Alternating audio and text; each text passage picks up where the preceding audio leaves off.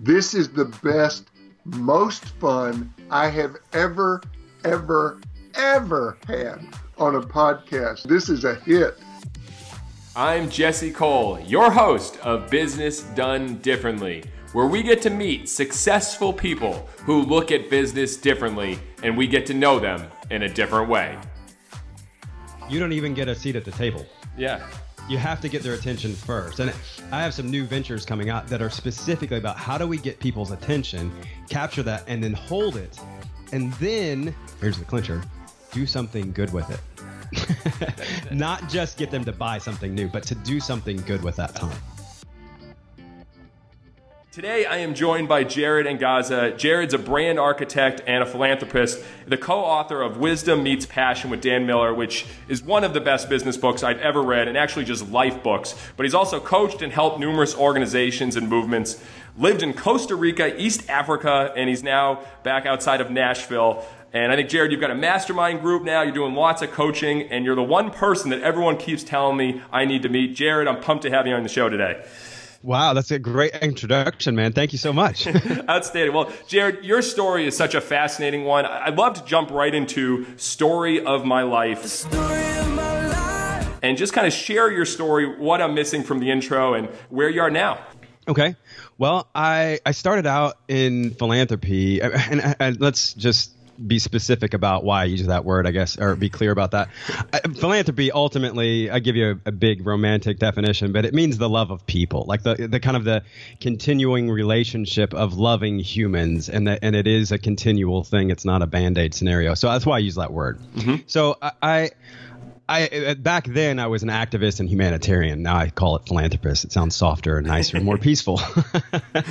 um, so I I started out just as a you know as a teenager. I always had a um, just a desire to help the underdog. To, there was a justice kind of element always very pervasive in my personality, and I, you know, my heroes were Mandela and, and MLK and Bono and all these guys, uh, and still are to this day. And I originally started volunteering with the American Indian uh, movement. Uh, there's a long story behind that, and I now teach and I spent the last ten years or so teaching American Indian uh, principles and ways and culture to help bring people back into alignment today with nature and each other. Wow. And that's been a consistent throughout my life. I've then, you know, I, I worked for uh, countless nonprofits and activism agencies and things like that as a volunteer and, and some as a as an employee, and then I've done a lot of consulting for uh, in that world as well. And about uh, when was it? it was in uh, when Katrina hit. It was in 2005, I guess. Yeah. Um, I did disaster relief immediately after. I took a team of uh, ex Army Rangers actually and MMA guys down, and we did disaster relief for a couple of weeks, and it was right. I think it was four or five days after it hit, so it was pretty intense. Uh, suffice it to say, I had a I had quite an experience there, emotionally and yeah. and psychologically, and so on. So a lot of things I didn't expect. It wasn't my first time doing relief work by any stretch, uh, or being in you know intense situations. so, but it, there was something different about it and ultimately, at the time, I was also consulting for a few nonprofits, helping them to figure out how to make revenue uh, in other ways than just the traditional donor program. Mm-hmm uh, you know, looking for it was mer- merging kind of into that uh, social entrepreneur world. But this was 20 years ago. You know, there was a whole lot of discussion about that when I started, and then in 2005, then it was more murmurs about that. Uh, but it was still kind of a growing kind of scenario. Wow. So yeah, that, that was kind of how I got started, and it was immediately after that that I said, you know what, I'm going, I'm going all in, full tilt boogie, as we say in my family, and I moved to Rwanda. I dropped everything, left my business partnership, gave everything away, and, and moved to Rwanda, and I was there for five years, and another five years in Kenya, two years in Costa Rica, and now here I am, and I'm a father of three biological and one adopted, and um, and a husband also. well, I guess my question, Jared. I mean, it, it's obviously tons of travel. You know, this loving of hum- uh, humans and philanthropy. But you know, how did you start as a kid? I mean, it sounds like you just started going your own way. And if I were to have a segment, this would be called Family Matters. You know, how did your family impact you, and or how did you kind of break away? I'm really fascinated by that. Well, the th- and you know, you know some obviously about my family, but the my family dynamic was the, uh, very entrepreneurial. Anyway, my father's an entrepreneur, and I mean hardcore, and I grew up in that. And he, well, my parents both. I'm very, very fortunate, very grateful that I have a family that said, "Be unique, go your own way, go, you know, down the uh, path less traveled." And in my case, you know, wave your freak flag high when you need to. How did And- you How did you do that? Oh my!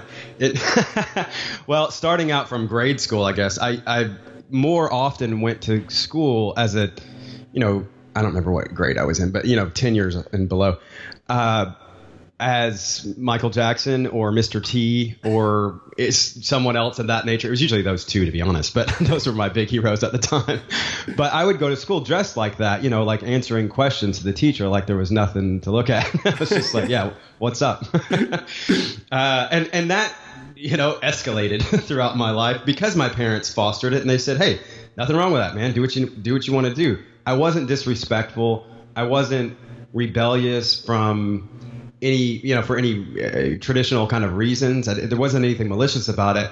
I was just exploring my creativity and uniqueness, and, and they were very supportive of that. And you know, I heard you changed your name. Tell me how. I mean, that's the definition of exploring creativity and going a different way. how did how Yeah. and when did that happen?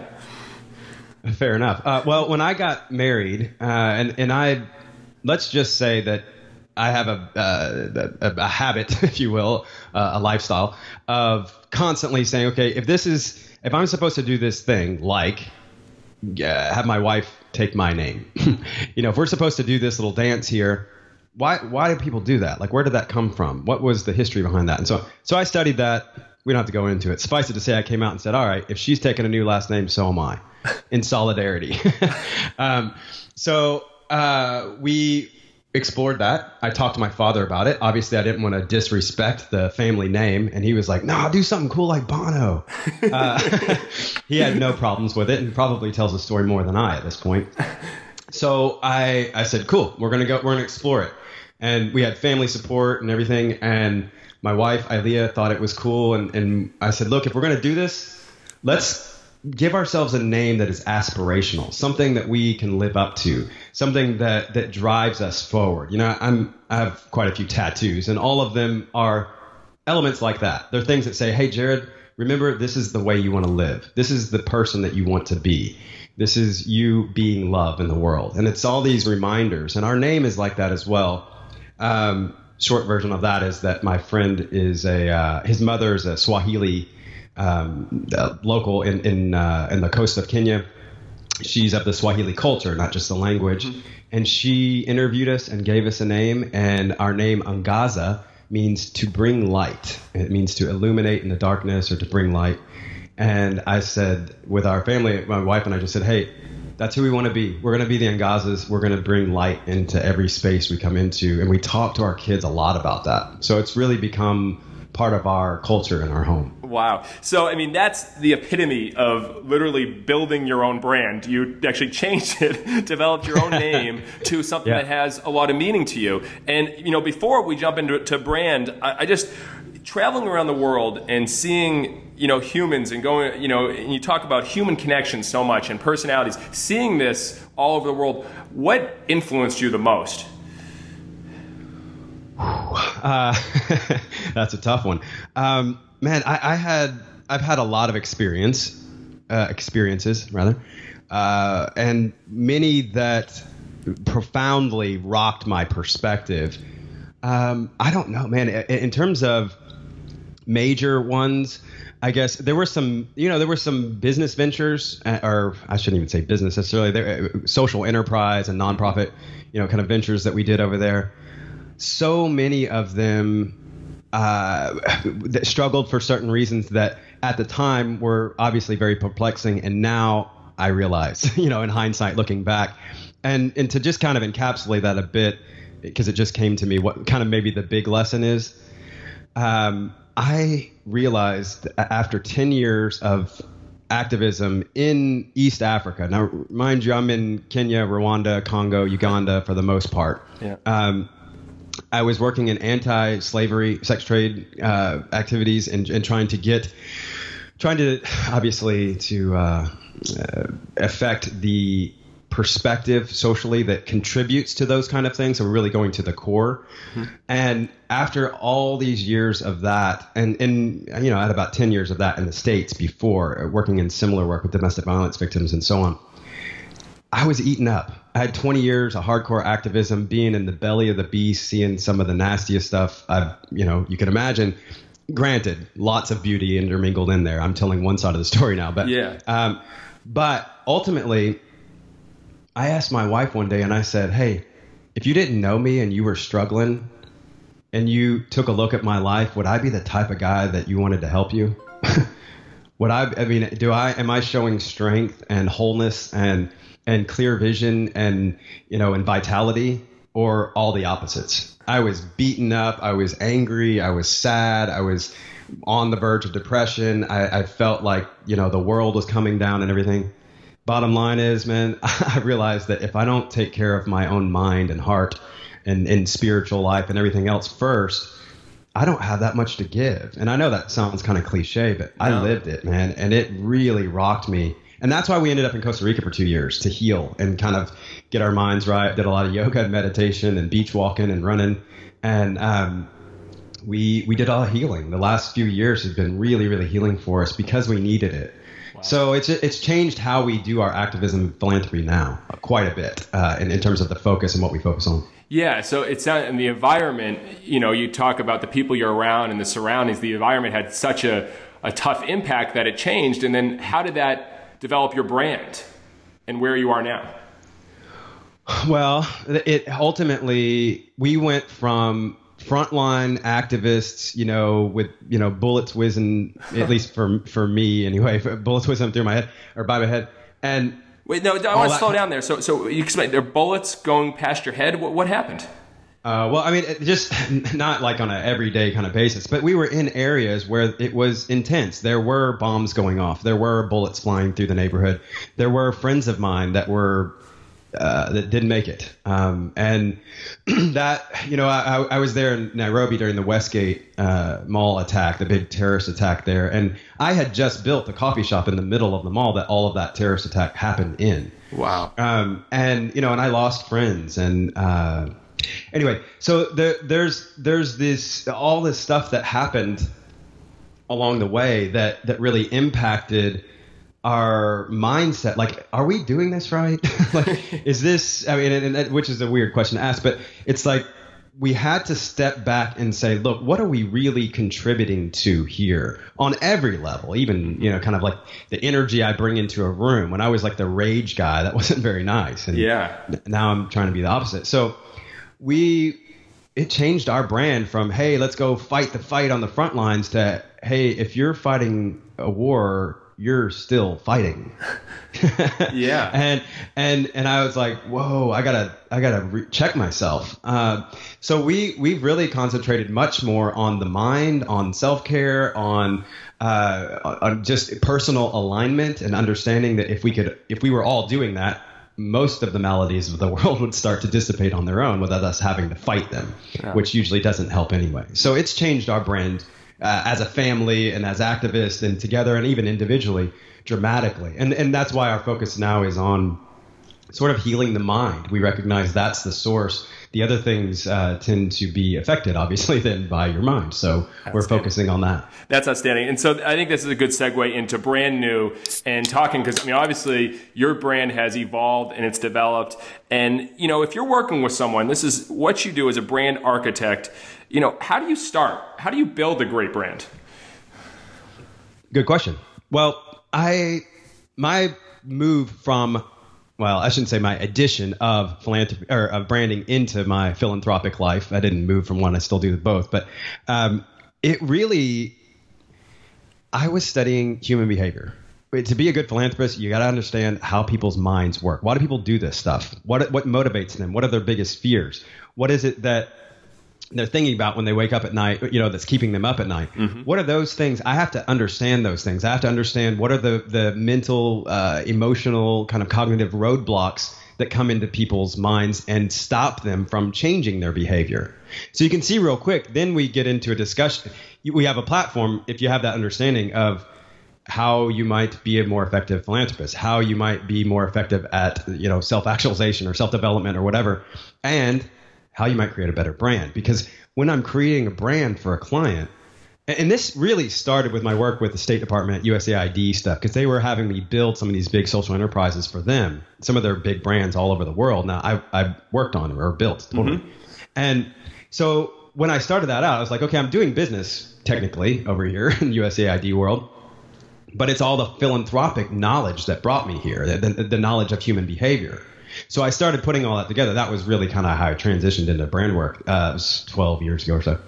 And I, uh, man, I, I, just I said, look, if I'm trying to get somebody to buy a candy bar, I need to motivate them. I need to understand their mind. If I'm buy, and I don't usually do that, by the way. I'm pretty selective with my clients these days, but I am trying to work with people that are, you know, contributing to a more harmonious world, if you will.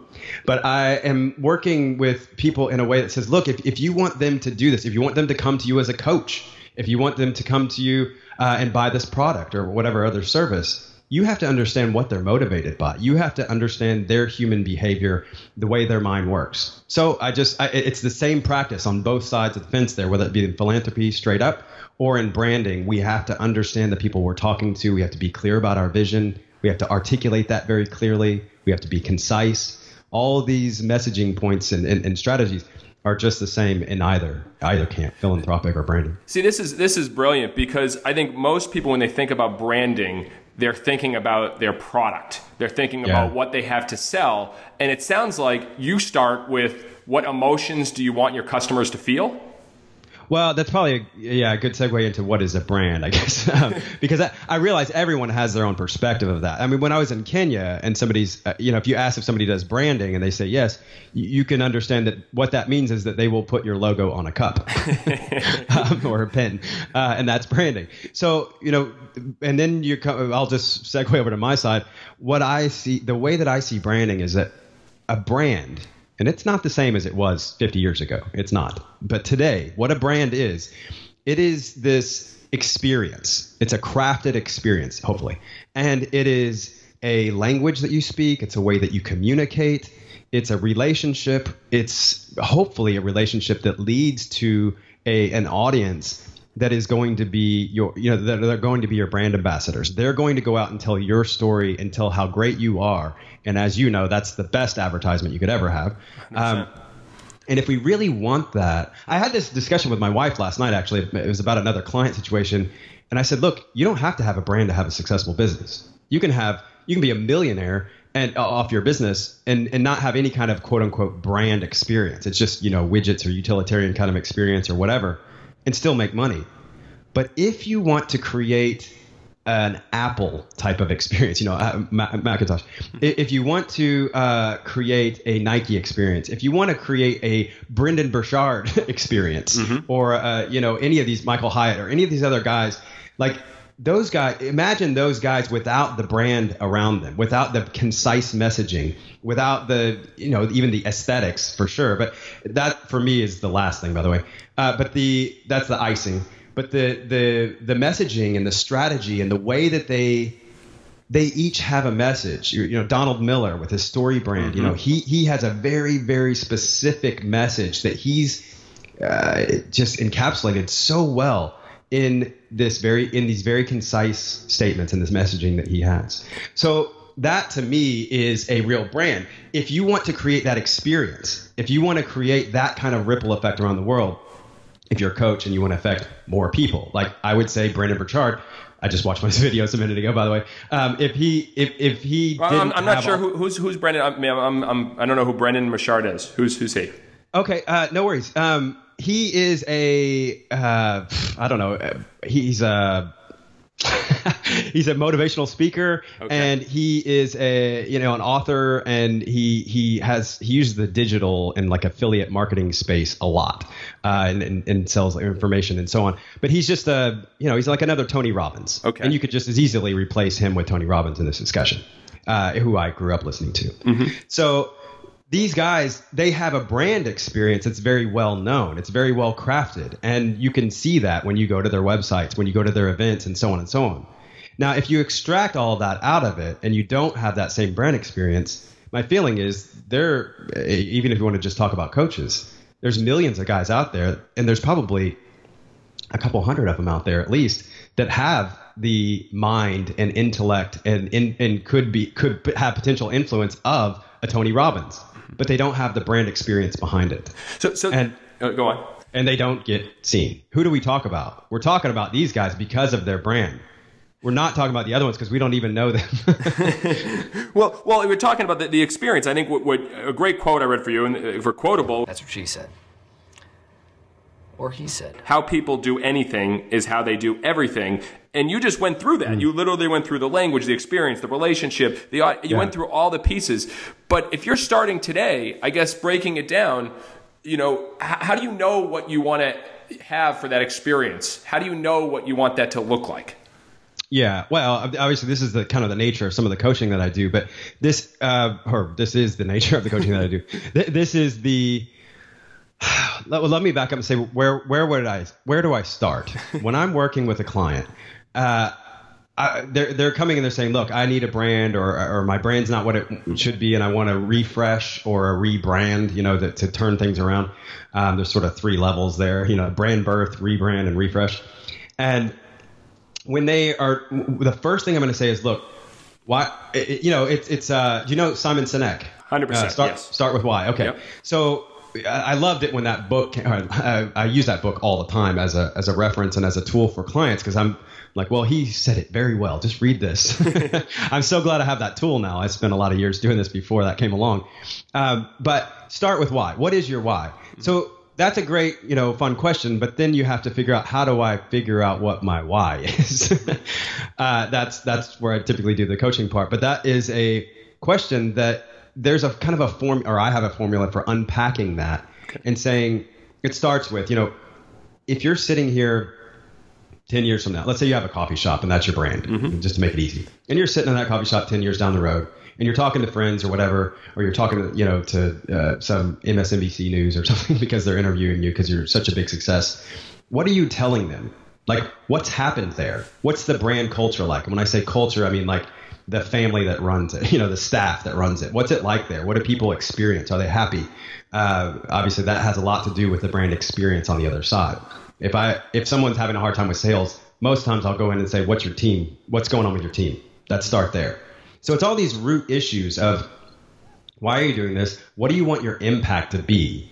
And again, if you're a coffee shop, you're like, well, I'm not, you know, saving the manatees here or anything. but I'm like, well, what do you want your impact to be? Happy people? I mean, that's yeah. a great impact to have. Let's do that. So we start with what is it that you want to, how do you want to influence people's lives? We're all influencing people's lives, even if we're just the guy that never says anything sitting on the couch. That has an influence on the rest of the people. Mm-hmm. So that, we look at that and then say, okay, now, what are the people, who are the people that most stand to benefit from you providing this service and are most likely to pay for it? Mm-hmm. That's your target audience. And so we then start to describe that with what I talked about before. You know, what are their fears and motivations and, and behaviors? Where are they already? Like, instead of saying, hey, come over here, it's better to go over to wherever they are and start a conversation. Uh, you know, and that's a analogous kind of scenario, but th- there's a, there's a, uh, you can understand how that would play out play out in, in regular business and saying, okay, well, if these people are constantly at this place, let's go there and market to them. Mm-hmm. So it's just kind of understanding the that you're not marketing to you know these little entities out there. You're marketing to humans. It's it's people that have thoughts and feelings and expectations and baggage and all kinds of other things that we have to incorporate into the mix. Ah, that's brilliant. And what I love, Jared, is that you actually reverse engineered the whole thing. And you said 10 years down the road, I mean, it's proven that 96% of businesses fail within 10 years. So you're making them think past where most businesses don't succeed. And then you're going back, what are they going to look like? And you're putting it in human terms, which I think is so much different. People talk about their brand, but you got to talk about the, you said the word impact. I mean, is that one of the most important things that you look at? Absolutely. And I think that especially coming out of my mouth. I always have to be careful when I say that because most people think, oh, he's talking about, you know, philanthropic impact and how we're going to make the world a better place and so on in these kind of traditional terms. Uh, I would say yes and no, not totally no, because I think we should be doing that with any business, every business, and I think every business can, just for the record. now, um, at the same time, I also recognize that um, for instance, you know, my I'm, I'm, trying to think of brands that I use, but like Patagonia, you know, I, I love Patagonia because I love their brand. Mm-hmm. It has an impact on me emotionally. I mean, physically when I'm wearing a jacket um, of theirs, and that brand experience. Uh, it impacts my life. I think about them. I talk about them, even when I'm not thinking about buying their product or using their product. Uh, I, I want to stay on that. Why does why does Patagonia have such an impact on you?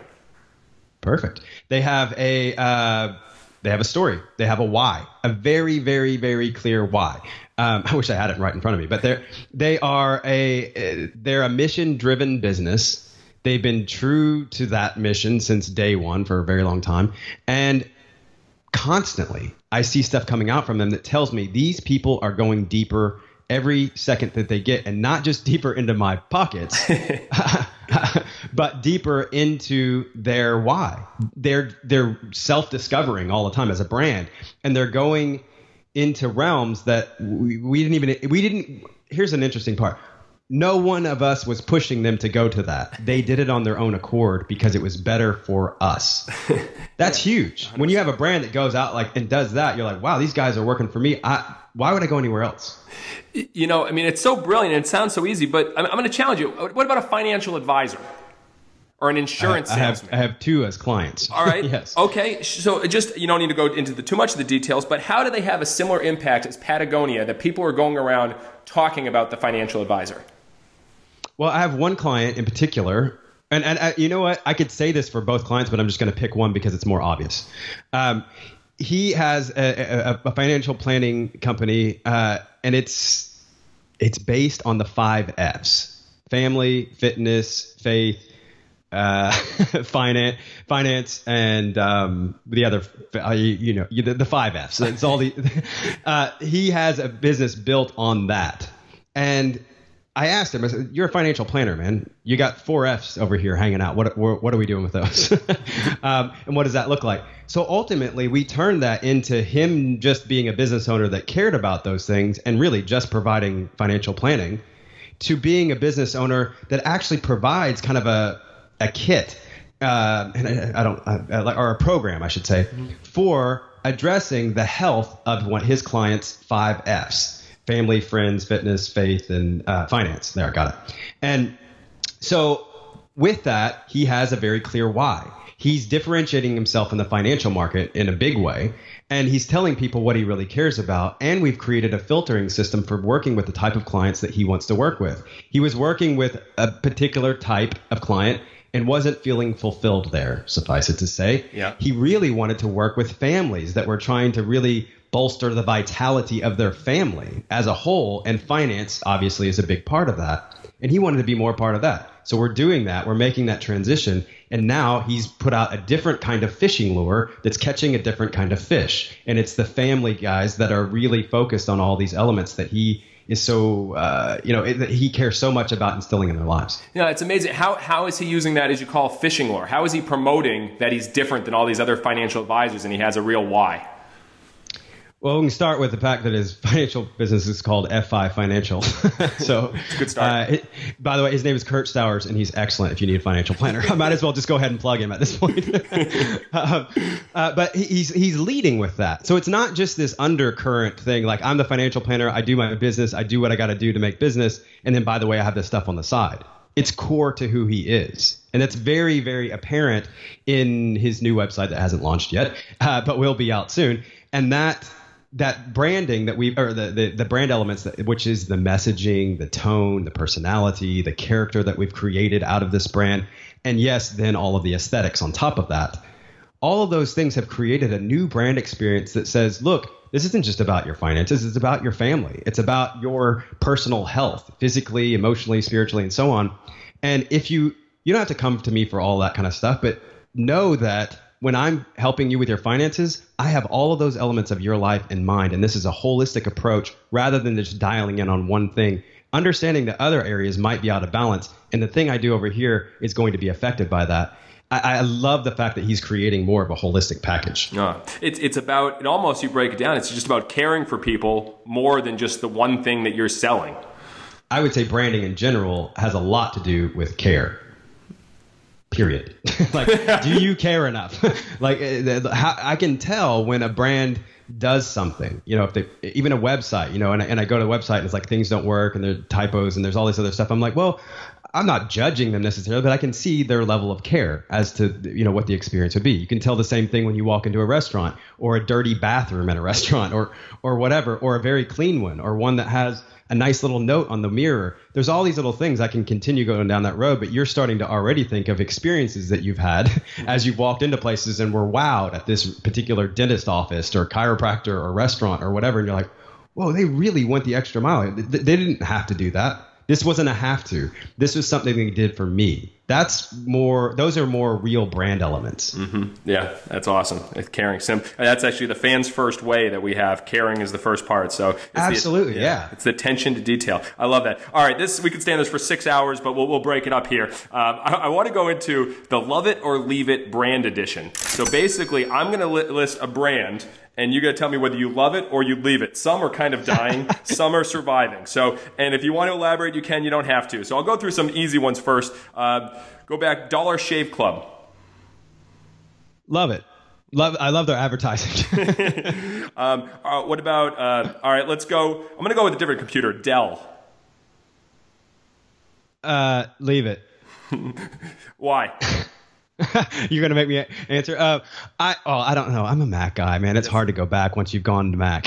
me too. So sorry. So why do you love Apple or Mac? Because they've been very deliberate about creating a character. It's like I, I don't. Uh, Apple isn't just a like a uh, I don't know just this static brand online or at a store or whatever. It's this thing in the air. It's this it's this kind of persona that I've connected with and it is not everything that I love about Apple, you know. And, and, as an activist, I've been hardcore on these guys for years yeah. uh, about their their assembly line, you know, uh, their uh, assembly lines and all, all the different materials and things that they use all over the world. They need to be accountable for that. But from a, a, a another, you know, in terms of think about it, walk into an Apple store. It's like you just walked into a spaceship. yeah, it's like, oh, here it is. I love that. That's experiential. That's that, that uh, deliberately experiential, and they've created that to to evoke certain emotions out of you, so that when you walk into that store and you talk to that person, whoever they may be, they you've already been primed by what those el- those physical elements of the store has evoked within you. And they know that by the time they walk up you, you walk up to them you've got that in their head in your head that you just walked into NASA and you're about to talk to a specialist about this contraption of yours and so on. And, and it just it changes things. Yeah. I love that. I don't yeah. feel that way when I walk into a Dell store. 100% all right uh, NFL Bad time to ask. um, uh, yeah, I mean, I have nothing against sports. Yeah. I'm all for sports. I played sports my whole life. Um, I, I, I'm not for. I believe that the NFL would uh, would benefit largely from allowing uh, their players and things to to use their platform to make a difference. And I think that when they don't, that that uh, that's unfortunate because it's an opportunity that we have in business, in the business world, to say, look, we care about these things. Mm-hmm. Uh, and when we say, look, business is more important, you know, money, profits is more important. I think, well, that's not a brand I want to support. Yep. So I said, let's, right. we can leave it at that. We're leave, we're, and we officially leave it. Uh, Tesla. Uh, I couldn't love it more. It's everything a brand should be, in my opinion. And they're not perfect. I get it, but they I love that they're pushing the limits. I love that they're changing the way that we believe about energy and I love that they're doing it in a way that protects the vitality of our humans and our planet. Oh, outstanding. All right, you sound like a die-hard Tesla fan. I love that. Um, and they're killing it. I mean, they're selling thousands and thousands of cars in a way that no other uh, cars are doing. They don't have lots. They're just selling them online. And that's, I mean, that's got to be the ultimate brand experience to sell something like a car without actually going in it. Well, and, and the stories that go behind it, like the fact that, you know, the, I forget what model it was that was late that was coming off the line because they missed their, their go date because they couldn't get the gull wing doors right. And of course, everybody's like, uh, dude, why do you have to have gull wing doors? Just get the thing off the line. And anybody else would have. And he said, nope, we're going to go for excellence and miss the line and come out a couple weeks later and be excellent instead of saying the deadline's more important. I had an old business situation back in the day that was always about deadlines. And I was like, I finally said, man, the client does not care if we're 24 hours late on an arbitrary deadline that we all set in a meeting room one day if they get exactly what they want rather than getting not what they want today 24 hours sooner hmm. and and I and I, I love that when a business owner like Elon Musk says I'm going to go for the wow factor, even if it costs me my deadline. Yeah, that's, that's beautiful. That is outstanding. All right, last few, love it or leave it. Netflix. Love it. Changed my life. Lots of documentaries. That's for sure. All right. Under Armour. Uh, it's not not really sure. I, I, respect their their brand for the most part. Don't know. Don't have any real experience with them. Okay. Final one. Starbucks. Mm, now there's a complicated one. Yes. uh, Um, I love their brand experience that they have very deliberately crafted in the coffee shop experience. Their coffee's crap, and there's some other things, but um, but the but otherwise the uh, they actually buy pretty good coffee. They just roast the crap. um, but uh, I, I, come from some Starbucks uh, uh, uh, projects, by the way, with working with their okay. their head guys. So I'm, I'm, pretty familiar with those guys. But I really I do use them often as an example because when you walk into their coffee shop it is an experience. Mm-hmm. You're thinking about creativity and the next business you're going to create with your friends when you finally sit down and whatever. Like all those kind of things. I love that. I love the coffee shop experience. I've opened and built and designed lots of coffee shops around the world. And I have felt like that one was the one that we always kind of modeled from that as a starting point and then and then extrapolated from there. Excellent. That was the most detailed love it or leave it ever. So that is definitely going to win the awards right there, Jared. I appreciate it, man. All right. I want to move. Uh, this is a great segue here. Now that's what I call service. And this is a quote from you. If you want to build a great brand, build it on hopes of creating that experience every time for the customer. We've been talking about experience, experience, experience. Can you tell me about a service experience you've had recently that wowed you? Hmm. Uh, service experience. I am man. I'm, I don't get out much, man. um, I uh, service experience. Well, I, I use Harry's razors. Uh, if that, I mean, you mentioned Dollar Shave Club, which I also love their stuff. I've been using Harry's for a long time because they have a really cool brand experience. I also have a shaved head with a lot of uh, shaven real estate. Um, so I I like their experience. They are very attentive. They send what feels like almost personalized emails. Obviously they're not, and they have a, a, lot of attention to the nuances. And I often say branding is about the nuances. When you get those little bitty details right, that's when people start to really notice and start to connect with you on a deeper level. What were the best you know nuances that you love? The best details?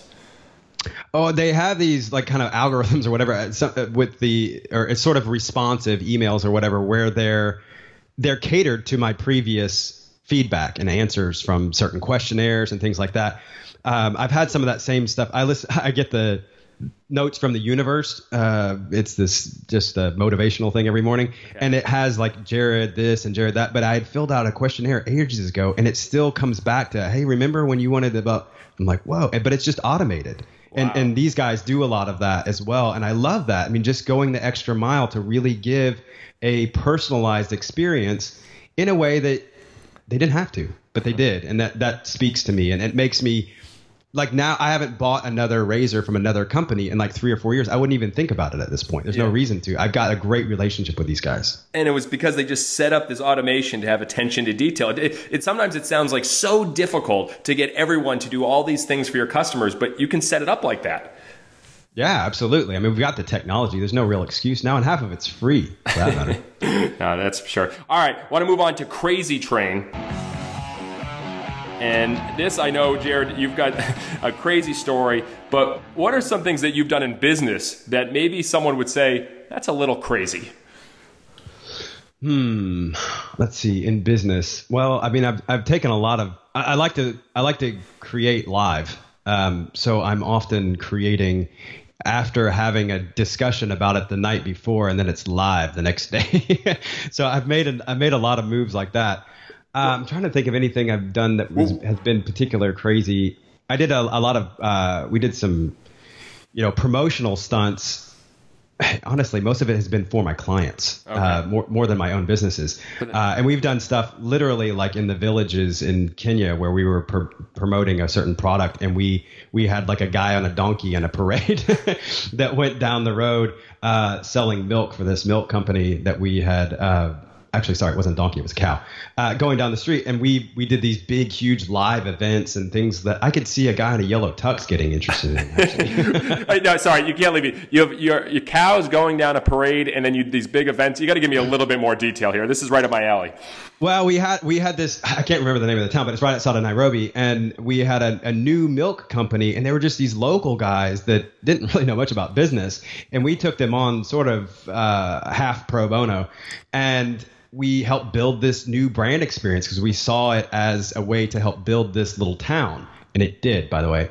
Uh, but they to, to, introduce it, we put these guys. Their their colors were uh, blue, white, and green, uh, and they had we sort of painted a cow white and green. It was it was all organic. Don't worry, um, I'm an animal activist.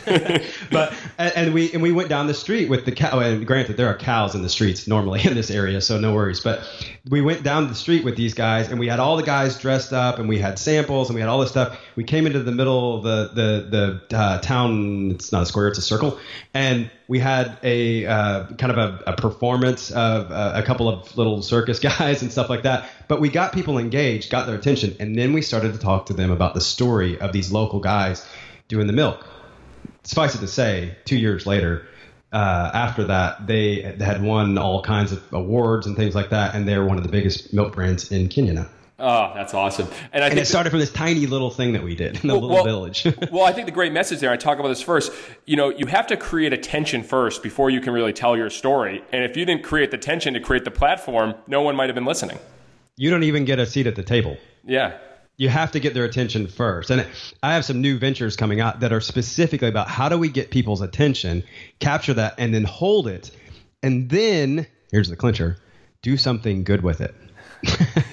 not just get them to buy something new, but to do something good with that time. I, I, I have to because I'm so fascinated. With this. Uh, do you have any practical tips on how someone in business can create attention? Well, it starts with knowing your audience.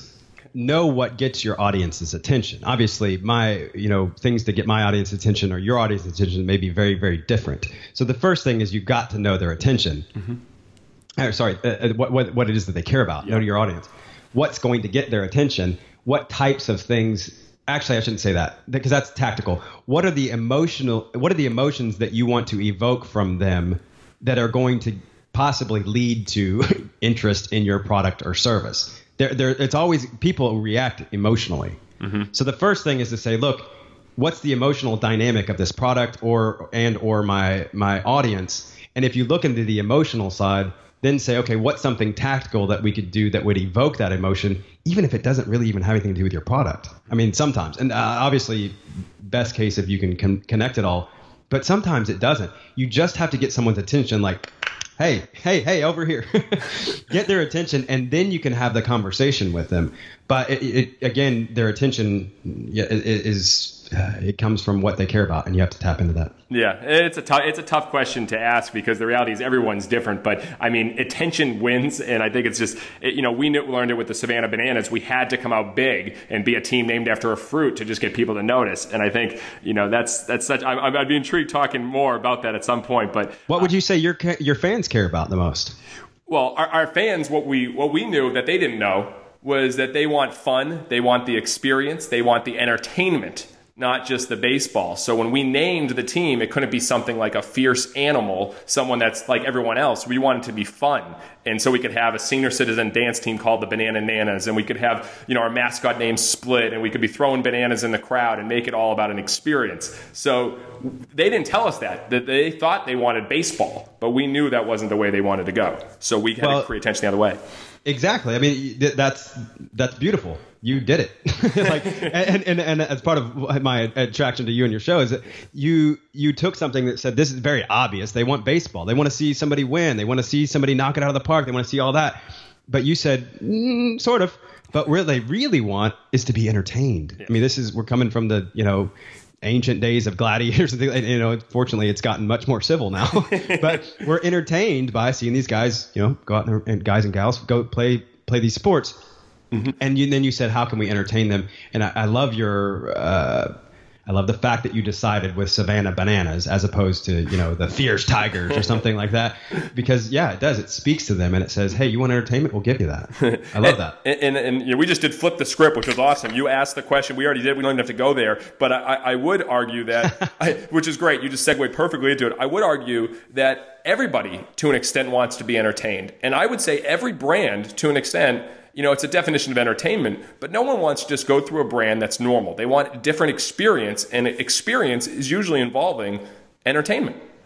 Well, and in your case, and and you could extrapolate from this, but it's what these people want to be entertained. Everybody wants to be entertained. How do people that would pay to go to a baseball game want to be entertained in your case mm-hmm. right and and how and and you know it, it, could be something different obviously as well but for and even for me in looking at my audience they people that i'm working with they want to feel confident about their brand yeah if they don't feel confident so so a lot of times i'm selling confidence really i'm saying look i'll help you get on top of this i'll give you clarity and confidence that you need and so on and so on. It's all these emotions that I'm selling. And by the way, I do that by building your brand. But really what I'm selling is confidence and, and, and clarity and, and so on. And, and probably also encouragement.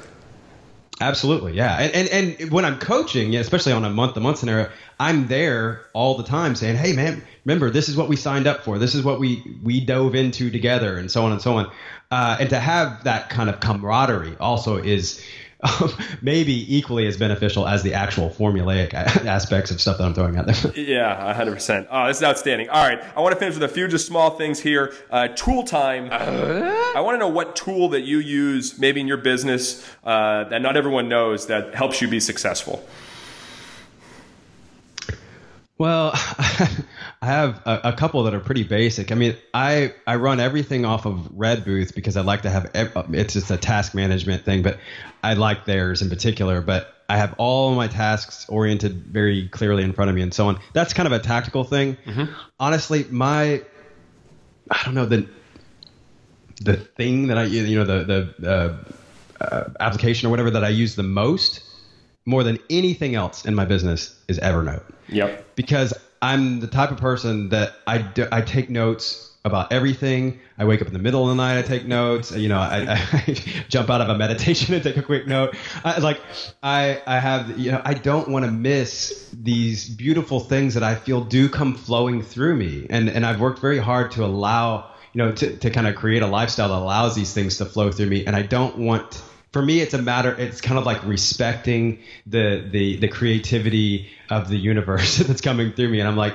i need to respect that by taking notes and not missing these things and then going back over them and and incorporating them into what I do, and it keeps driving me towards excellence. So uh, I, I, am a big note taker, man. You know, it's it's brilliant. One of the former guests, Jamie J, he said, uh, we, Jared always comes up with these Angazian ideas, and it sounds like th- those are coming directly from Evernote. um, but no, I, I, That's love my it. treasure chest, man. My Evernote. you know, me too. I, I, think I have. I've only had it for six months, and I have like 1,300 uh, notes, and it's yeah. just constantly coming up with ideas, and yeah, you have to write them down. Some people like they're in bed. It's like, no, if you have an idea, that you need to get it down there because you never know how you're going to use it or come back to it. So I'm right there with the Evernote. That is awesome. All right, Jared, want to move right to uh, favorites. What's your favorite part of the morning? Mm, the part when I walk out to my little office and sit down on my meditation mat and get my mind right before I start my day. That's, is that the first thing you do to start the day? Uh, it's sometimes the second after I handle screaming babies. but eventually I make it out here. All right. Favorite way to unwind at the end of a day? Oh, this is going to sound sort of funny and cliche, but I, I, I sit down again at my meditation spot and I listen to like motivational speakers and stuff like that. That's the way that I kind of cool out at the end of the day. My wife, a lot of times, will sit with me. We'll have talks about that kind of stuff. And then we, you know, it, after the kids are down and all that. And that's kind of our quiet space. Sometimes we don't even put anything on. We just have those talks. But that's my favorite part of the day. Oh, outstanding. All right. This is a tough question to ask anybody that's a constant learner, but do you have a favorite book that stands out? Yes. um, I, uh, yeah, obviously I have many, but the one that I've studied the most probably is the Tao Te Ching, um, written by Lao Tzu some 2,000 years ago. And then there's a there's an easy translation of that if you're interested. It's Wayne Dyer's "Change Your Thoughts, Change Your Life," and it's his teachings on the Tao Te Ching. I listened I listened to his every day, every morning for years, uh, one chapter, and then I'd study the book as well. Oh, brilliant. We'll put that in the show notes. And then you mentioned earlier how you love Netflix because of the documentaries. Are, is there one or two documentaries that anyone should check out? That's a really great story. Oh, wow. Yes, definitely. Um, I've, okay, I, I just saw, um, let's see, what, man, I've, I've seen a lot of them lately. There is uh, one new one called Sonic Sea and I love that one. Uh, we just watched it. It was about the uh, you know the way that whales communicate, and they can communicate like from continent to continent. it's re- really, really, really amazing. Um, and there's uh, let's see, there's a few other ones. There was one called InnSaei. It's like S A E I, and that one uh, was about consciousness and about how our minds work. Obviously, I love that one. Yeah, of course. uh, I'm also a big fan of just for some easy ones. Cowspiracy and What the Health are two documentaries that are on Netflix. They kind of blew up the the documentary world of Netflix recently over the last few years, and they uh, they they've changed my eating habits a lot. I've been vegetarian since I was 15, but I went vegan after watching those. Suffice Wow. to say, Interesting. years years ago. But those were some great ones. All right, last favorite. You got a Saturday morning with nothing to do. What do you want to do? Go hiking with my daughter. Awesome. How old's your daughter? That's what I, that's what I usually do. uh, she's five. oh, wow. Saoirse is her name, and she's she's uh, her whole life is about being a good Indian scout. Wow. that's that's what she wants. Wow. And she's a tremendous hiker at five years old already? She will literally go out with me for like two and a half, three hours. it's unbelievable. Yeah. All right. Granted, remember this kid grew up in Africa, so yeah, okay, that makes sense. Used to it. All right, beautiful. That's it for favorites. We're going to finish here, Jared, with the final four. What is something that you've done differently in your life to stand out? Hmm. I have. Well, an easy one, I guess, would be that I'm pretty much covered in tattoos. That's such a unique way to answer that. I've never heard that. I, you actually went the looks. I like that. All right. Covered in. Ta- how many do you have? Uh, oh, man, I don't know actually. I think I have 11 or 12, but some of them are large. One that covers my back, for instance. But yeah, the, the thing is, that I picked out an aesthetic there, but you can imagine the conversations that that brings up. What does this mean? And then I get to have those talks. Hey, I'm a guy in a yellow tuxedo all the time. All the time. I know There what you you're go. talking about. there you go. All right. Uh, what advice would you give to someone to stand out in business or in life? Oh, I would say be clear about your why, and when you figure it out, double down on it and don't let anything stand in your way. Amazing advice. Okay, then what about what's the best advice you've ever received? Can I give you a quote? Of course. Maya Angelou. Um, I'll paraphrase a bit, but the, people will forget the things that you did. They'll forget the things that you said, but they'll always remember the way that you made them feel. Yep, one of my favorite quotes. Brilliant. Yep. And- awesome. And the fi- It's guided my life. oh, it, it makes so much sense. And the final thing right here for you, Jared, how do you want to be remembered? As someone that brought light into people's lives and was a unifier and helped people understand our interconnectedness. Brilliant. All right, Jared, you are outstanding today on business done differently. You know, how can people learn more about you? I mean, obviously, you're doing some amazing things with brands. So, how can people connect with you? Well, I've got my website, jaredangaza.com, and that's where I do all my coaching and consulting on all the things we just discussed. And then I have my podcast, which is more of a philosophy podcast. I talk about indigenous wisdom and culture and, and how we come back into alignment. That's called Inipi Radio. It's at inipiradio.com. And then I have my latest venture, which is a mastermind group where we talk about all this and taking all your life elements and creating your own brand out of that for your life, your relationships and vocation and everything all pulled together in your life brand. And that's called the Life Brand Collective, and it's lifebrandcollective.com. Mm, amazing stuff. Jared, thank you so much for being on Business Done Differently. Thank you so much for your great questions, man. I really appreciate it. Outstanding. Today, we learned even more about how to think differently. Sometimes in life, professional is boring and weird wins. So thanks for listening, and remember, the world needs more people being different. So, whatever's normal, do the exact opposite. Be different, stand out, have fun, and enjoy the show. Until next time, stop standing still, start standing out.